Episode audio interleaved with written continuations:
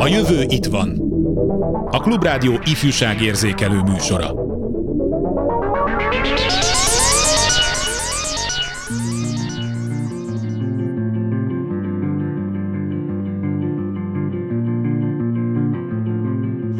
A zene mindenki, a jó zene viszont csak azoké a szerencséseké, akik képesek különbséget tenni minőségi muzsika és gagyi zene között. Hogyan érhető el, hogy gyermekeink, tanítványaink, közönségünk és hallgatóink zeneszerető és zeneértő felnőttekké váljanak, és miért jó ez nekünk és mindenkinek? Ezekről ötletelünk mai műsorunkban. I'm drowning in paradox. I'm drowning in paradox.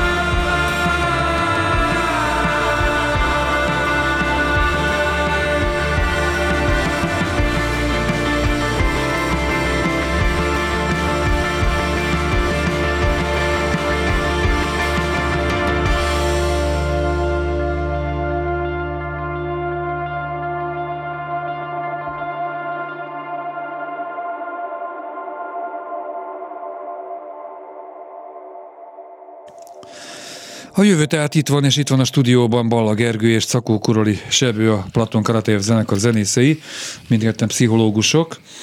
És hogyha zeneoktatás, zenei nevelés, zene közvetítés kapcsán kérdeznének tőlük, akkor hívják a 2406953-as, vagy a 2407953-as telefonszámot, vagy küldjenek SMS-t a 30 30 30 953-as számra. Hát először is örülök, hogy meggyógyultatok, mert hogy két héttel ezelőtt lett volna ez a műsor, de akkor jelentettétek, hogy elkaptátok a Covid-ot. Én karanténban voltunk. Karanténban voltatok.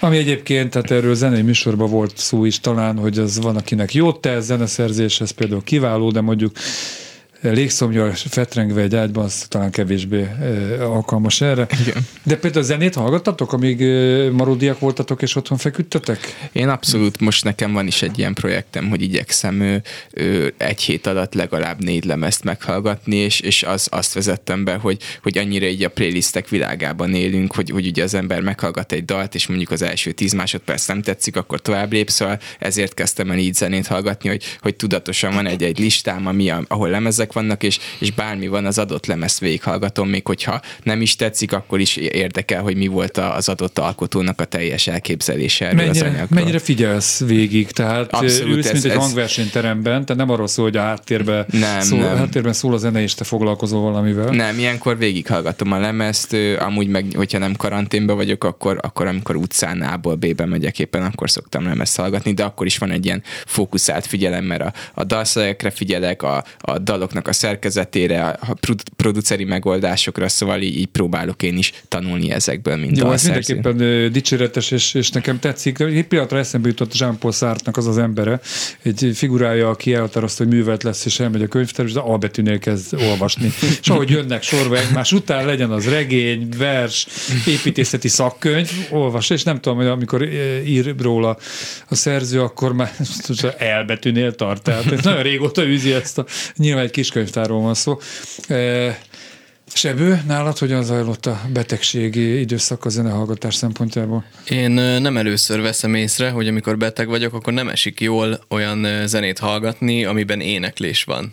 És nagyon szeretek ilyenkor inkább klasszikust hallgatni, vagy olyan elektronikus kortás zenéket, amiben nincsen ének.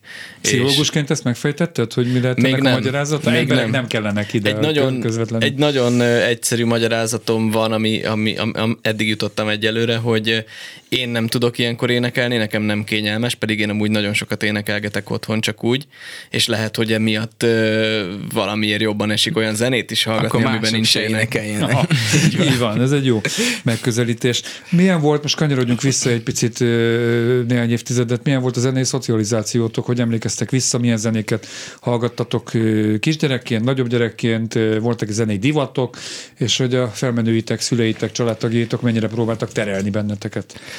Szerintem tudatos terelés a szüleim részéről nem volt, de az számomra mindenképp nagyon meghatározó, hogy, hogy mindkét szülem nagyon sokat énekelt otthon, édesapám Spontán? lelkész, szóval ő, ő zsoltárokat, édesanyám pedig népdalokat. De úgy értve spontán, tehát igen, de hogy, hogy, hogy igen, vagy, igen egy, egyrészt úgy is, de hát, hogy, hogy, hogy, hogy soha nem felejtem el, meg ez egy ilyen ö, primer ö, benyomás nekem, hogy, hogy édesanyám volt egy ilyen nagyon hosszú előszobánk, és, és ott, ott sétált föl alá, és csak Aha. énekelte a népdalokat, miközben mi pedig ott játszottunk a lakásba. De ugyanúgy este altatásnál is mindig felváltva énekeltek a szüleim, és, és ez, ez szerintem egy nagyon meghatározó élmény és emlék számomra, és, és azt látom, hogy, hogy nekem is mind dalszerző egy nagyon ott, ott van az én dalaimban is ez a hatás, amit én otthonról hozok.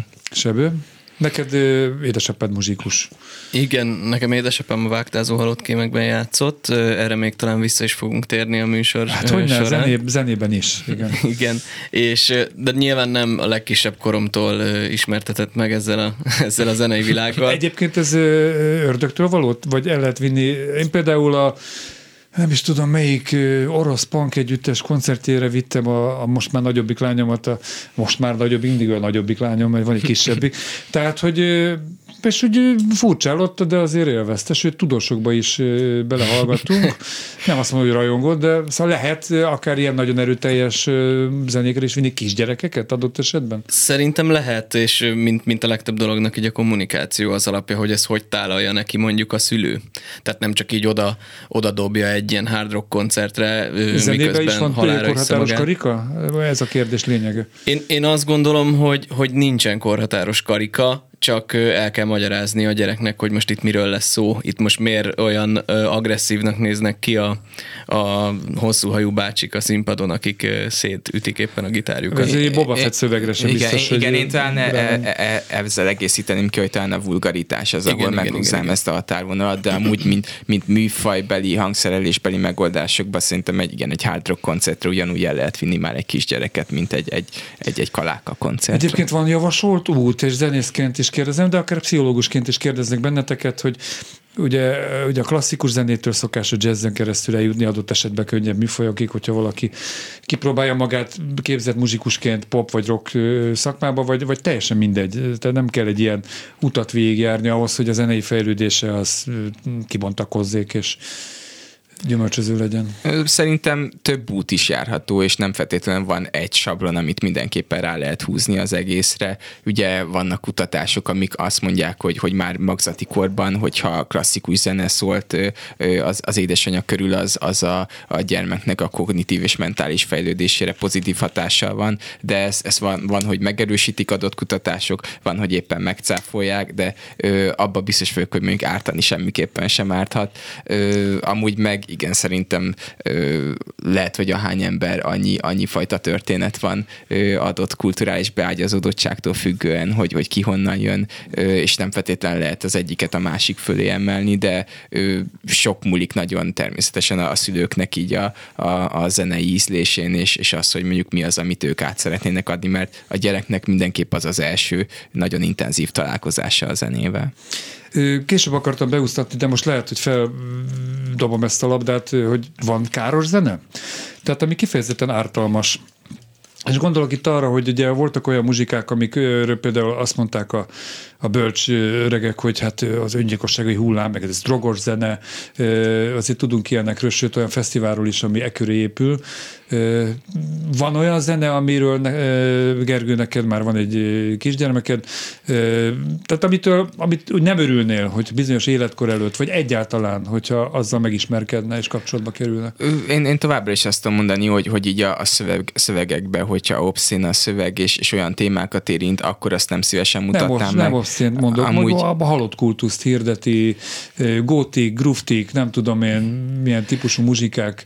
Ez egy, ez egy, ez egy jó kérdés. Valószínűleg inkább azt, azt mondanám, hogy, hogy mint ahogy szinte mindenben az életben egyfajta egyensúlyra való törekvés fontos, hogy, hogy, hogy amúgy nem baj, hogyha olyat is hall a gyerek, és, és látja, hogy, hogy ez is létezik, ez is ott, ott elhelyezkedik ezen a ö, széles zenei spektrumon, azonban, hogyha megborul az egyensúly, és, és túlságosan csak ezek a fajta zenénk veszik körbe, akkor az nyilván talán egy túlságosan intenzív behatás lehet. Időközben jelzi a kollégám, hogy a telefonvonal túlsó végén dr. Ruszinkó Nécerman Cecília, zongora tanár, a Zenetanárok Társaságának elnöke. Kezi csokolom, jó napot kívánok! Halló, halló! Igen, jó napot kívánok! Igen, megkérdettem, hogy kapcsolja ki a készüléket, amin hallgat. Igen, mert hogy visszahallottuk magunkat. Kezi csokolom. Jó napot! Vendégeim is üdvözölték tanárnőt, elnökasszony. Tehát akkor kezdjük mindjárt ezzel. Ön szerint van káros muzsika, amit nem javasolna a gyerekeknek, fiataloknak hallgatásra? Én azt gondolom, hogy így önmagában káros zene biztosan nincs a mennyiség, az arányok. Ugye nem mindegy, hogy mennyit hallgatok metalzenét, és mennyit hallgatok Mozart, olyan nem mindegy, hogy a McDonald'sban, csak a McDonald'sban eszem, hogy egyszer-egyszer beugrom. És nekem ami a legfontosabb, hogyha megvannak a zene, zenei gyökerek, és itt már elhangzott Kodály neve, hogyha tud a gyerek énekelni, hogyha megvan a zenei anyanyelve, akkor erre már ő építhet, és hallgathat ilyen zenét, és olyan zenét, és amolyan zenét is. Tehát én nem hiszem azt, hogy kimondottan ká- úgy van káros zene, hogyha olyan hangerőséggel hallgatnak, akár klasszikust, akár más műfajt, hogy, hogy hallássérül, halláskárosodás. Világos. Volt. Minden gyermeknek javasolható, vagy minden szülőnek, hogy a gyermekét tanítassa énekelni, zenélni bármilyen hangszeren, vagy, vagy bármilyen ellenjavaslat étezhet? nincs. Az, hogy valaki zenével foglalkozzon, hangszert tanuljon, az, az mindenféleképpen pozitív hatással van a gyerek személyiségére, és hát mondhatnám, de már szinte közhelynek számít, hogy az agyban is milyen pozitív változásokat okoz, és én azt tanácsolom, és azt tapasztalom, hogy minél korábban, tehát kisgyerekkorban, hogy, hogy énekeljenek, hogy bizony a mama a terhessége alatt is énekeljen, hallgasson komoly zenét, mert ez mind-mind hatással van a gyerekekre. És aztán most nagyon sok foglalkozás is van, mama, mama, baba-mama klubok, meg a ringató foglalkozások a műpában is, a, a zene a mozgással összekapcsolva. Ezek olyan ősi ösztönök, amik ott vannak a, a gyerekekben, és, és ezzel örömet, élményt tudunk okozni nekik a, a zenén keresztül. Aztán, hogy hangszert mikor kezdjen tanulni, az már más dolog, de zenével foglalkozni, zene, zene a mindennapokban ott legyen életében az borzasztóan fontos. Komoly zenét említette, ezt emelte ki. Fontosnak gondolja azt, hogy a komoly zenétől kezdjük a zenei képzését a gyerekeknek, esetleg a népzenétől, vagy ez indulhat bárhonnan. Például a Vágtázó Halott Kémek zenekartól, mint az egyik vendégünk mesélte édesapjáról, aki ennek a zenekarnak volt a tagja. Vagy a tagja. Hát aki ott, ott nőtt fel, és, a zen, és az édesapja zenész, és ezt hallotta, az nyilván egyedi és megismételhetetlen, és ő abban a közegben nő fel, de általában én azt gondolom, hogy, hogy jobb, hogyha a klasszikus zenével ismerkedik meg, illetve a népzene, tehát az a gyökere. És De lélektani szempontból jobb? Ezt így pedagógusként kérdezem öntől. Igen, mert, mert tényleg a zenei anyanyelv. Tehát az olyan dallamfordulatok, olyan, ami, ami ott, van, ott van bennünk, tehát azt érzi, érzi a gyerek. A, a gyerekdalokat, az, az neki történeteket jelent, dallamfordulatokat, tehát az az övé, az az ő beszélt nyelve. És ha tud beszélni, akkor már ő aztán azt vesz le a polcról, ugye, zenei polcról, mint akik már tud könyvet olvasni, és akkor azt vesz le a, a könyvtárból, amit, amihez hozzáfér, és aztán majd ő szelektál. Mind múlik az, hogy ki milyen hangszer, melyik gyermek milyen hangszeren kezdjen el tanulni? Van-e valamilyen egységes vagy általános kép, aztán majd már tud furujázni, akkor onnan már jöhet más fúvós hangszer, komolyabb, vagy éppen uh-huh. zongora, billentyűs hangszerek, amit ön is tanít, szóval van-e valamilyen általános iskola vagy irány? Hú, ez nagyon-nagyon összetett kérdés, erről hosszan lenne beszélni. Az lenne a legjobb, hogyha ha a gyerek választana magának hangszert, és ő van elkötelezve valamelyik hangszer iránt, és akkor azt tanulhatná. Nyilván meghatározza a családi környezet, hogyha már ott tanultak hangszert, akár a szülők, akár a nagyszülők, vagy a testvér, ha már ott van az a hangszer, a trombit, a zongora vagy gitár, akkor nyilvánvalóan nagyobb az esélye annak, hogy hogy a másik testvér is azt a hangszert fogja választani, de sajnos a jelenlegi ezen a iskolai körülmények között azért behatárolja, hogy, hogy mennyi pedagógus álláshely van, mennyi növendéket tudunk felvenni, és vannak azért ezek a népszerű hangszerek, gitár, zongora, fuvola, és nem mindenkit tudunk sajnos felvenni, és akkor ajánlunk neki egy uh-huh. másik hangszert, amit nem biztos, hogy ugyanolyan lelkesedéssel, motiváltsággal tanul, mint amiért ő bejött a zeneiskolába. Hát egy tubát, tubát cipelni a próbákra, vagy akár egy nagy bögört, az azért kicsit macerás, főleg egy bizonyos Azt életkorban. Azért otthon is van, meg itt a, a zeneiskolában, de hát igen, meg nyilván befolyásolja a a fizikai képességét is, ha már így a nagy bőgőt, tehát nyilván egy 6 éves, 7 éves kisgyerek nem fog tudni bőgőzni, meg tubát sem tanulni. De, Bár vannak hangszerek, amiből vannak kicsi változatok is. Azért azt a tévképzetet azt gondolom, hogy eloszlatja, hogy, tehát, hogy milyen testi adottságok kellenek ahhoz, hogy valaki egy bizonyos hangszert jól tudjon megszólaltatni, hogy mondták annak idején, hogy az zongora művésznek hosszú ujjai legyenek elállóak, hogy be is vagdosták ott a ujjai között, ilyen, és igen. hogy minél szélesebb, nagyobb oktávot tudjon átfutni egészen extrém elképzelések voltak. Ez mind hülyeség, ugye? Hát nem ez az elsődleges. Nyilván kell valami adottság a fúvósoknak, hogy, hogy milyen a szájberendezése, meg minden hangszernek megvan a maga picit speciális sajátossága, de nem hiszem, hogy ez az elsődleges, hanem a, a muzikalitás, a hangszer iránti érzékenység, és egy kisebb kézzel is kiválóan lehet zongorázni, és egy kisebb termettel is azért lehet nagybőgőzni, és hogy annyi kell, hogy elérje nyilvánvalóan. Én, Tehát én, azért... én ehhez még hozzátennék csak annyit, ö, bocsánat, hogy például nekem is nagyon kicsi kezeim vannak, de például a, én ugye gitáron zenélek, és, és azt én is látom, hogy a, a bal kezem, az, az sokkal jobban ki tudom nyújtani, mert egyszerűen az évek folyamán, ahogy játszottam, nyilván amennyit Nem. gyakoroltam, így egyszerűen van. megnyúl, szóval valamennyire a testünk is alkalmazkodik a hangszerhez. Alkalmazkodik, így van. Tehát nem a fizikai adottságok határozzák meg elsősorban. Tehát nyugodtan elkezdhet egy kiskezű gyerek is zongorát tanulni.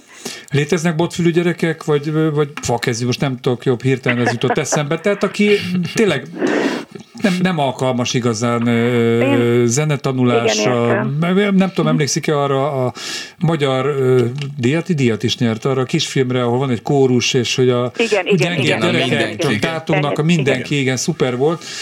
Szóval nyilván megvan a pedagógiai, meg közösségformáló ereje annak, hogy egy kórusban hányan lehetnek, mindenki ott lehet, és egy mindenkiért, mindenki egyért, de van, akinek érdemes lenne mondjuk inkább gyurmáznia, vagy most mondtam egy másik Én kreatív... Ezt akartam mondani, igen, hogy, hogy abban biztos vagyok, hogy minden gyerekben ott van az önkifejezési vágy, és ezt valamelyik művészeti területen nyilván függ, hogy milyen szinten, de, de meg tudja valósítani. És igen, elképzelhető, tehát nem feltétlenül ö, kell mindenkinek hangszert tanulnia, hogyha ő esetleg a, a képzőművészetben, vagy a táncművészetben, vagy a színművészetben sokkal jobban otthon van, és jobban érzi magát, és jobban ki tudja fejezni önmagát. Tehát azért azt nem gondolnám, hogy, hogy mindenkinek minden áron és tüzen, tüzön keresztül hangszer kell tanulnia. A zene legyen ott az életébe, és aki ezt szeretnél, motiválva van, és, és szorgalmas, és tehetséges, hát az persze jöjjön és tanulja a hangszert. Ez végszónak is jó volt. Köszönöm, hogy részt vett a beszélgetésben. Dr. Ruszinkó Nécerman Cecíliát, a Zenetanárok Társaságának elnökét, zongoratanárnőt hallották. Örülök, hogy itt volt. Köszönöm szépen én is további jó beszélgetést. Köszönjük, minden jót. Viszont. Kívántok-e reagálni túl azon, hogy hogyan alakul a test adott esetben a hangszerhez? Én, én engem az érintett meg nagyon, és az, azzal tudok nagyon egyet is érteni, hogy, hogy, minden, hogy annál jobb nincsen, amikor a gyereknek van egy, egy, egy belső motivációja, és egy, egy olyan belülről fakató öröme és kedvtelése, hogy egy adott hangszerhez nyúljon, hogy, hogy annál, annál jobb találkozás nem létezhet, mint amikor valaki nagyon szeretne billentyűs hangszeren játszani, és, és tényleg ott van lehetőség, ott a tanár, és egy, el, elkezd kibontakozni. Azok általában tényleg nem szoktak jól elsülni, amikor, amikor nagyon rá van erőltetve adott, adott hangszer vagy tevékenység. De énekelni, jó zenélni, koncertre vinni a gyereket, jó, aztán majd mindenki. Szerintem kristályosodik, hogy ő, ne, őt mi érdekli. Én, én ezt akartam hozzátenni, hogy ahhoz, hogy ez a gyerek mondjuk tudja, hogy ő melyik hangszeren akar játszani, ahhoz mondjuk el kell vinni őt élőbe is zenét hallgatni, tehát arra nem elég, hogy otthon legyen, mert én tisztán emlékszem, nekem cimbalom volt az első hangszer, amin elkezdtem játszani. Miért és, pont? Én nem is hallottam. És, és éppen ez a lényeg, hogy valószínű, ha csak hallom, biztos tetszett volna, de nekem azt tetszett meg, hogy ott ült egy nagyon idős bácsi egy ilyen népzenei táborban, és így pörgött a keze a kis botokkal a húrokon. Jól néz ki, és, igen. és nagyon jól nézett ki, nagyon tetszett, hogy igen, igen, igen hogy így más, mint a többi hangszer, és hogy ezt így láthattam ott test közelből, ez nagyon sokat jelent, és szerintem éppen ezért élőzenei koncertekre el kell vinni a gyerekeket, mert ott tudja igazán észrevenni, ott látja, hogy mi is ez a hangszer, hogy ezt most ütik, vagy pengetik,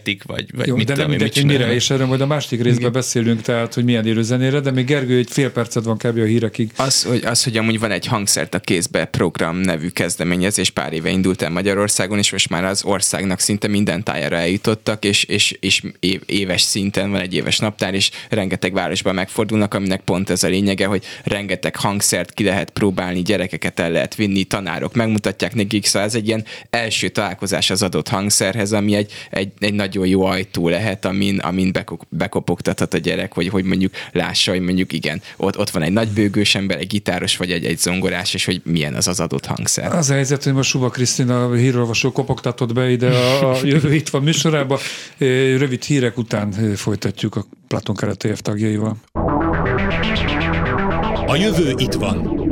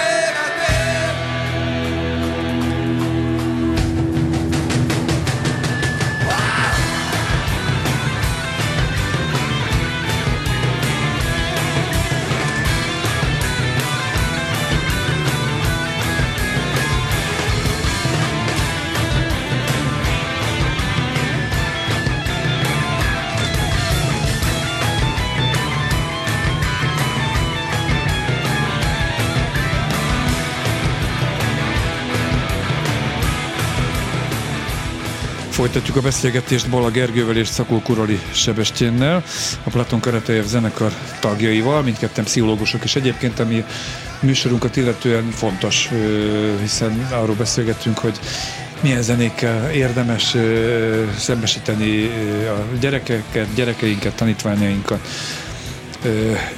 És most egy VHK zene szól, és annyit mondok így előzetesen, hogy a mai műsorban a vendégek, zenészek lévén javasolták, hogy milyen számok legyenek, tehát Göcé Zsuzsa ti kéréseiteknek megfelelően állította össze a zenei hátteret, és és hát itt van a VHK. Az első a ti számotok volt, az mondjuk értető.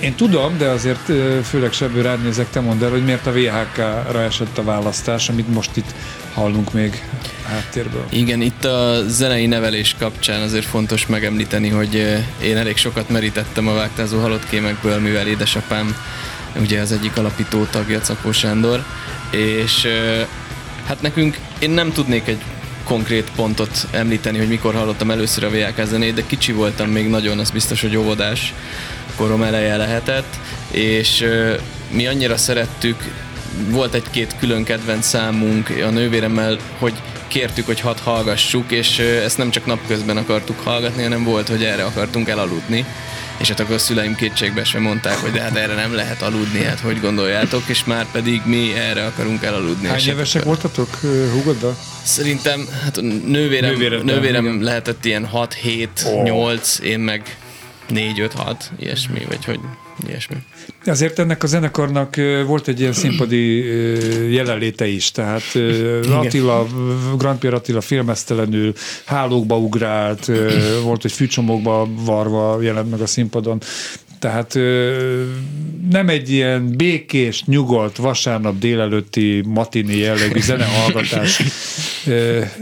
Ettől függetlenül visszakanyarodva ahhoz, amit az elején beszéltünk, bármilyen korosztálynak javasolható, akár ilyen zenét hallgassanak, vagy ilyen koncertre menjenek, hiszen a a te muzsikád azért a Platon Karatejev zenéje azért eltérettől. Tehát ez nem jelenti azt, hogy olyan lesz. Így van, így van, így van. Ö, viszont egy, egy nagyon érdekes tapasztalat szerintem egy gyereknek is, és én például arra emlékszem, hogy voltak olyan koncertfelvételek, amiket már így nagyobb korunkban mutattak csak meg, hogy na, most már vagytok elég nagyok, hogy ezt megmutassuk. Szóval ez is érdekes, hogy mondjuk nem mindig, tehát pont amit mondasz, hogy azért néha szerintem egy gyereknek, egy VHK koncertnek így a vizuálja, ami mondjuk ott egy ilyen rituális színház is volt körülöttük, az, az lehet, hogy nagyon ijesztő. De például ez a zene, hogyha úgy van tálalva otthon, egy nyugodt környezet, környezetben, ott a szülők ott vannak mellettem, akkor, akkor az a gyereknek nem lesz annyira, Igen, és tehát, akkor nem lesz ijesztő, hanem egy érdekes zenei élmény lesz. A nagyferúféle csirkedarálásról ne is beszéljünk, ami mindig tagadja, hogy olyan nem volt, de mindegy, így is egy remek karriert futott be Kossuth Díjas művész úr. Itt már a zene alatt érintettem azt, hogy azt a szót nektek, hogy a lázadás. Tehát nagyon sok gyerek, én például, ha már zenei szocializációt kérdeztétek, én Szécsi Pálon, ki volt az a zongorista, Máté Péter, Péteren, Aracki László, meg ilyen remek művészeken nőttem fel, tehát a szüleim ezt hallgatták. Meg mi ott is, volt mi a Miska nagyon Kancsos, sok izé... Máté Pétert hallgattunk. Máté amúgy. Péter az mondjuk jó, Igen. tehát az még igényes. Nekem távoli rokonom volt, no. és ezért, ezért mindig, mindig úgy, úgy hallgattam, hogy, hogy mondták, hogy úzé, rokonunk volt Máté Péter, Péter, és akkor így azt mondom, hogy ú, de király, hogy volt egy ilyen zenész rokon, és arra a teniszütővel arra léggitároztam. léggitár, az már nem is léggitár, az teniszütőgitár. Szóval, hogy a gyerekek lázadnak, és hogyha szülei valamit hallgatnak, én azért sem, mint ahogy az öltözködésben, divatban, szokásokban ez törvényszerű kamaszodván a gyerekek igyekeznek eltérni. Ezek szerint csupa szarzenét kéne hallgatni a gyerekekkel, hogy igen, az igényes zenéhez eljussanak, de ez egy hülyeség. Szóval mennyire uh, ivódik bele a gyerek agyába, lelkébe az, hogyha tényleg doszt lakodalmas rockot hallgattatnak vele 0-24-ben, esetleg ilyen koncertekre viszik, és ezt az igénytelen fost hallja egyfolytában. Uh-huh. Én előbb a túloldalról ö, közelíteném meg a témát, tehát mondjuk tegyük föl, hogy, hogy az embert nagyon-nagyon minőségi zenei oktatásban részesítik, meg mindenféle jó klasszikus, meg jazzzenét, meg bármilyen népzenét megmutatnak neki még a lázadó kora előtt, akkor én azt gondolom, hogy a lázadó korában olyan hatalmas nagy probléma nem történhet, tehát hogy neki akkor megvan a, az alapja, vagy ahogy a tanárnő is mondta, egy ilyen, szó, egy ilyen zenei szókincse, amiből válogathat, és tudja, hogy, hogy igen, ez, amit most én hallgatok, ez csak egy kis szelete az egész zenei világnak, és én most lázadásból ezt hallgatom, mm-hmm. rendben van. Szerintem ez nem olyan nagy probléma. Sokkal izgalmasabb és nehezebb kérdés is az, amit, amit ugye másodszorra mondtál, hogyha mondjuk most nem tudom, mit nevezünk szarnak, de hogy nagyon rossz zenével, minőségtelen zenével hát, találkozott igen, csak gyerekkorában. Nem is te is fáraszunk magunkat körülírni ezt. Igen, igen, igen, igen. Semmit mondott szöveg, zeneileg értékelhetetlen. Igen, szóval, hogy ott, ott sokkal nehezebb, hogy, hogy, az, hogy az embernek, ahogy felnő, vagy mondjuk kamasz lesz, és elkezd lázadni, igazából nem tudja, hogy, hogy milyen tárház van, tehát nem tudja, hogy mi ellen lehet lázadni, mivel lehet lázadni az ellen, hanem igazából csak egy ilyen szűk látásmód van, és nem is tudom, hogy ez igazából lázadásnak nevezhető-e, hogy ő most valami mást hallgat az ismeretlenben, mint amit a szülei hallgattak az ismeretlenben, vagy valahogy mm-hmm. ilyen mhm. megfoghatatlan szerintem ez a fajta lázadás. Igen, de ugyanakkor meg arra is vannak példák, hogy egyfajta ilyen bumeráng effektusként egy lázadás után visszatér az ember azokhoz a gyökerekhez, amikből jön. Most ö, én, én nem, nem ismerem a teljes sztorit, de például az Orevoir zenekar, ami, ami így a magyar folkból merít, ott is az Agócsnak az édesapja is igen, híres folkzenész volt, igen. És, és, és talán nála olvastam olvastam egy interjúban, nál is volt egy ilyen, hogy egy ideig nem szerette ezt a fajta zenét, de végül ő is, ő is ott, ott kötött ki, hogy, hogy ezeket a fajta dalokat írja és szerzi. A progresszív zenének mennyire szerves része a lázadás? Tehát a, a, a nem is a polgárpukkasztás, ez egy lerágott csont, de hogy valami újszerűt, valami meghökkentőt, valami ö, egyedit mutassunk, ami ugye a közízléssel adott esetben éppen szembe megy.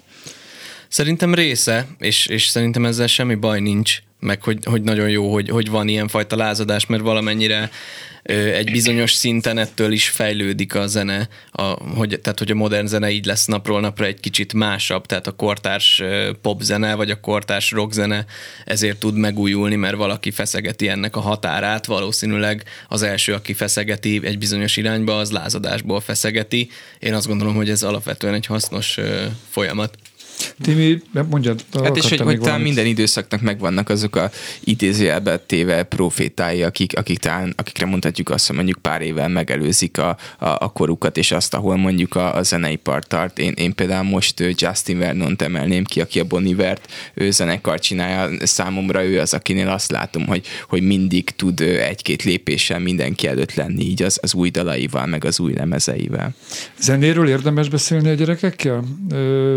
Mert hát gyakorló apukaként kérdezek, de nagyon kicsi még a kislányok. Még, még beszélgetni sajnos beszélgetni nem. De azért zene már van szó. Igen, hát, igen, ének, hallgatunk, hallgatunk zenét, táncolunk rá, ott, ott igazából nyilván főleg a, az én, én szűrőmön át mennek a dolgok, szóval, szóval feleségemmel mi választjuk ki, és, és mi is próbálunk egy minél szélesebb spektrumból meríteni, de hát, hogy klasszikus zenétől kezdve kalákán át, akár, akár kortárs alternatív zenekarokig mindenfélét hallgatunk és táncolunk rá mi a hülye kérdés, de mi a titka a kalákának? Tehát, hogy több évtized óta már, legalább 50 éve, vagy nem is tudom mióta meghatározó, tehát nincs olyan korszak, olyan generáció, amelyik ne a kalákán, és, és ez nem úgy, hogy most benyomom a gyereknek, ezt kell hallgatni, hanem ő kéri, tehát ezt szereti. Szerintem van, van az a fajta minőség, és az a mélység, ami, ami időtálló, és amit, amit nem lehet korhoz vagy korszakokhoz kötni, és, és a, a kalákánál mind, mind a zenekar tagjainak a, az ízlésvilága, a zenei világa, mint pedig a, a hangszeres tudása, ami, ami valami egészen bravúros. Ezek, ezeknek egy olyan jó kombinációja adódott össze, hogy, hogy, hogy szerintem, hogyha valaki kicsit is jobban belepillant az életművükbe, én nem, nem hiszem el, hogy ne, ne, ne, ne, ne, ne lehetne objektíven kimondani azt, hogy ez érték, és ez, ez egy időtálló érték. Szerintem ez a kulcsa. Én annyit tennék hozzá, hogy szerintem van egy olyan kreatív játékosság a zenéjükben, ami, ami meg tud fogni egy gyereket is, és egy felnőttnek is imponáló tud lenni. És nekem nagyon nagy élmény volt, két éve jelent meg a Kaláka feldolgozás lemez, ami, ami mi is részt vettünk, és akkor életemben először volt szerencsém élőben látni, zenélni a kalákát, és hát hatalmas élmény volt, hogy, hogy, hogy egy olyan életöröm volt rajtuk, ahogy, ahogy játszottak, mintha harmadik koncertjük lenne, és, és 20 évesek lennének, vagy éppen gyerekek, akik először fognak hangszert a kezükben. Tehát, hogy ez, ez nagyon-nagyon érződik minden lemezükön, és fantasztikus, hogy ezt meg tudták tartani egy egész zenei életpálya ja, Hát a hitelesség nélkül nem is érdemes színpadra állni. Igen. Ez ugye egy közhely, de igaz. Nem tudom, hogy van-e, éle bennetek valamilyen kép még a saját énekzene oktatásotokról, azt hiszem, amikor jártam gimnáziumba, akkor heti egy énekóra volt, és ott történetesen úgy zajlott, hogyha megtanultad az adott népdalnak a szövegét, és elmondtad hibátlanul, kaptál egy négyest, és leülhettél, nem kell énekelni. Tehát úgy jazztel az énektanár, tehát pont az együtténeklést vette ki az egészből. Néha talán hallgattunk egy-két komoly zenei lemezt.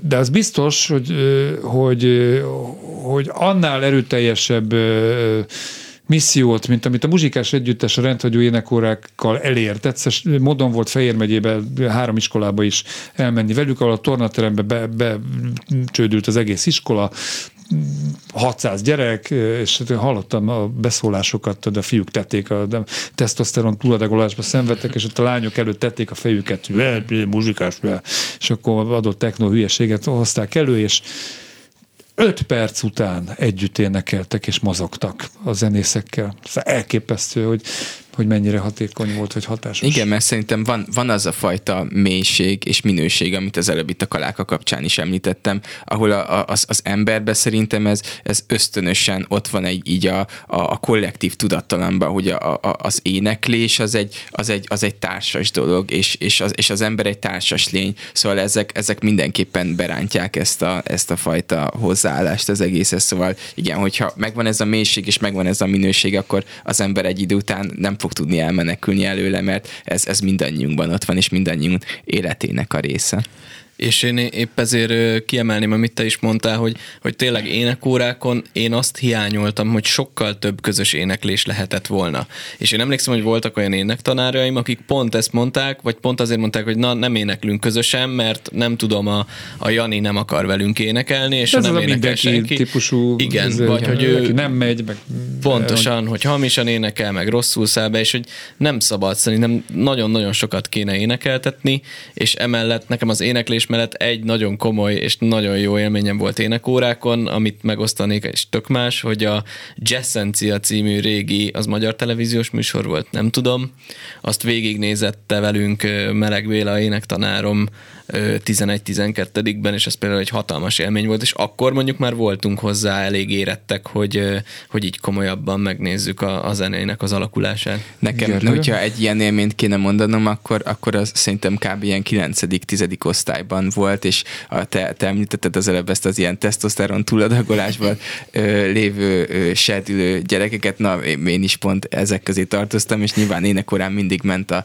ö, tettük, a, tettük az agyunkat, és, és ö, Debussy-től a Holdfény szonátát tette be a, a tanár, és ott viszont mindenki így, így csöndbe volt, így le lehetett borulni a padra, csak csukott szemmel, és az, az, az soha nem felejtem el, hogy az, ott, ott tényleg annak a zenének egy, egy olyan ereje volt. Ide is kapcsolható akár, hogy ugye ilyek a szöveg kohézióra is, az, ami az előző egy héttel ezelőtti műsorban általában a gyerekek művészeti nevelésének fontosságáról beszéltünk a vendégeimmel, ott is felmerült, hogy, és mint pszichológusok egyetértettek -e azzal, hogy egyes vélekedések szerint alsó tagozatban, de legalábbis első két osztályban semmiféle nyelvtan, számtan, nem tudom én mit nem kéne rajzolni, agyagozni, zenét hallgatni, táncolni, tehát hogy ez, ilyen foglalkozások legyenek csak, tehát a gyerek a művészeten, a kreativitásán keresztül fejezze ki a világhoz való viszonyát. Én ezzel a legmélyebb szinten egyet tudok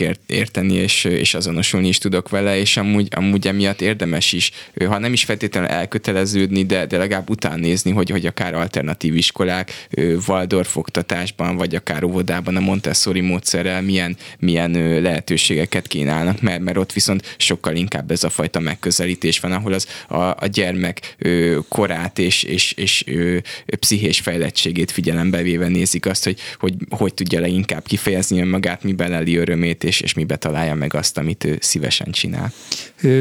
Ti mennyire, én tudom a választ, de mondjuk a basszusból, mert már voltatok nálam két alkalommal is, de hogy ti azért nem csak a saját örömötökre zenéltek, nektek van valami küldetés tudatotok, és jó értelemben, tehát ti üzenni akartok, a, a, hogyan látjátok a világot, mit tartotok fontosnak, elgondolkoztató, kicsit filozófikus, pszichologizáló tartalmak is vannak a zenétekben. Tehát ilyen értelemben a zenei nevelésnek ti is részesé vagytok, nem?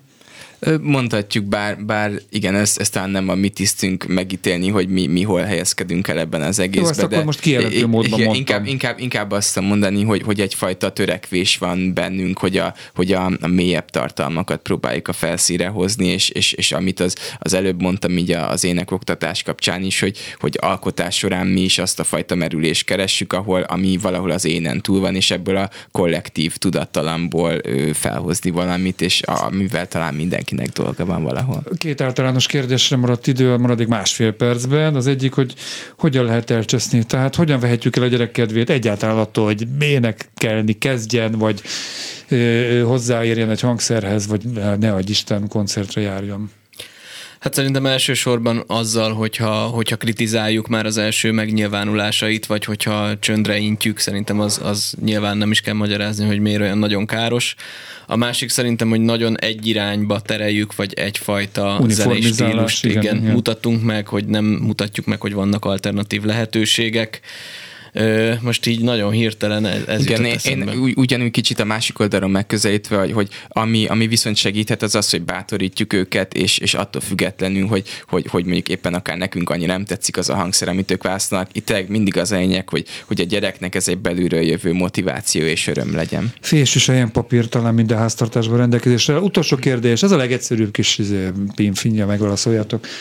Miért jó az, hogy a gyerek sokat énekeljen, sokat zenéljen? Miért lesz jobb felnőtt, ha egyáltalán egy ilyen kis rövid, velős mondatot kérek? Én, én ezt úgy foglalnám össze, amit az előbb is említettem már, hogy az ember egy társas lény, és szerintem a, a, a zene az valahol egy társas tevékenység, és, és a, az embernek a, a szocializációjának egy nagyon meghatározó része. Lefordítva jobb kapcsolatai lesznek, jobb Igen. ma végzi a munkáját, mert hogy jobb kolléga Igen. is lesz. A... Emellett még, még csak gyorsan összefoglalva, hogy, hogy, hogy agyilag is kimutatható, hogy, hogy, hogy szorongás és feszültségoldó hatása van az éneklésnek, és, és hormonális szinten is olyan, olyan dolgok történnek, amik mindenképpen egy jobb közérzetet biztosítanak, és, és a mentális egészséghez nagyon sokat hozzá. Én most mindjárt devával oldjuk ezt, a, mert én nem szorongtam mondjuk, de hogyha szoronganék, és ebből még akartál ehhez? Most már gondolom nagyon kevés időm van. Na, érzelmek van. megélése, érzelmek megértése, ennyiben foglalnám, foglalnám össze. Cakó Kurali Sebőnek és Bala Gergőnek a Platon Keretejev zenekar tagjainak, pszichológusoknak